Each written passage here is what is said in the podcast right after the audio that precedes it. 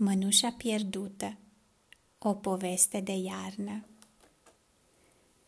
E o zi geroasă de iarnă. Un tăietor de lemne se întoarce acasă împreună cu cățelușul său. Deodată îi cade ceva pe jos.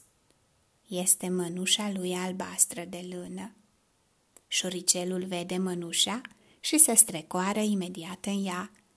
Este atât de moale și călduroasă. Apoi apare o broscuță. Mă primești și pe mine înăuntru?" întreabă ea. Sigur că da," îi răspunde șoricelul. Este loc pentru amândoi. Ninge din ce în ce mai tare. Veverița se apropie și întreabă. Mă primiți și pe mine înăuntru? Sigur că da, îi răspunde broscuța.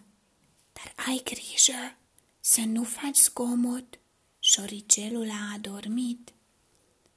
Iepurașul vine țopăind. Mă primiți și pe mine înăuntru? Sigur că da, îi răspunde veverița. Dar ai grijă să nu faci zgomot. Șoricelul și broscuța au adormit. Vulpea vede animalele cuibărite în mănușa moale și călduroasă. Vino și tu, îi șoptește iepurașul, dar ai grijă să nu faci zgomot, înăuntru toată lumea doarme. Deodată apare ursul. Mai aveți loc și pentru mine?" mormăie el. Ursule, strigă toți bucuroși, sigur că da, vino înăuntru. În vremea asta, tăietorul de lemne aproape a ajuns acasă. Vai de mine, mi-am pierdut o mănușă, spune el îngrijorat. Trebuie să ne întoarcem să o găsim.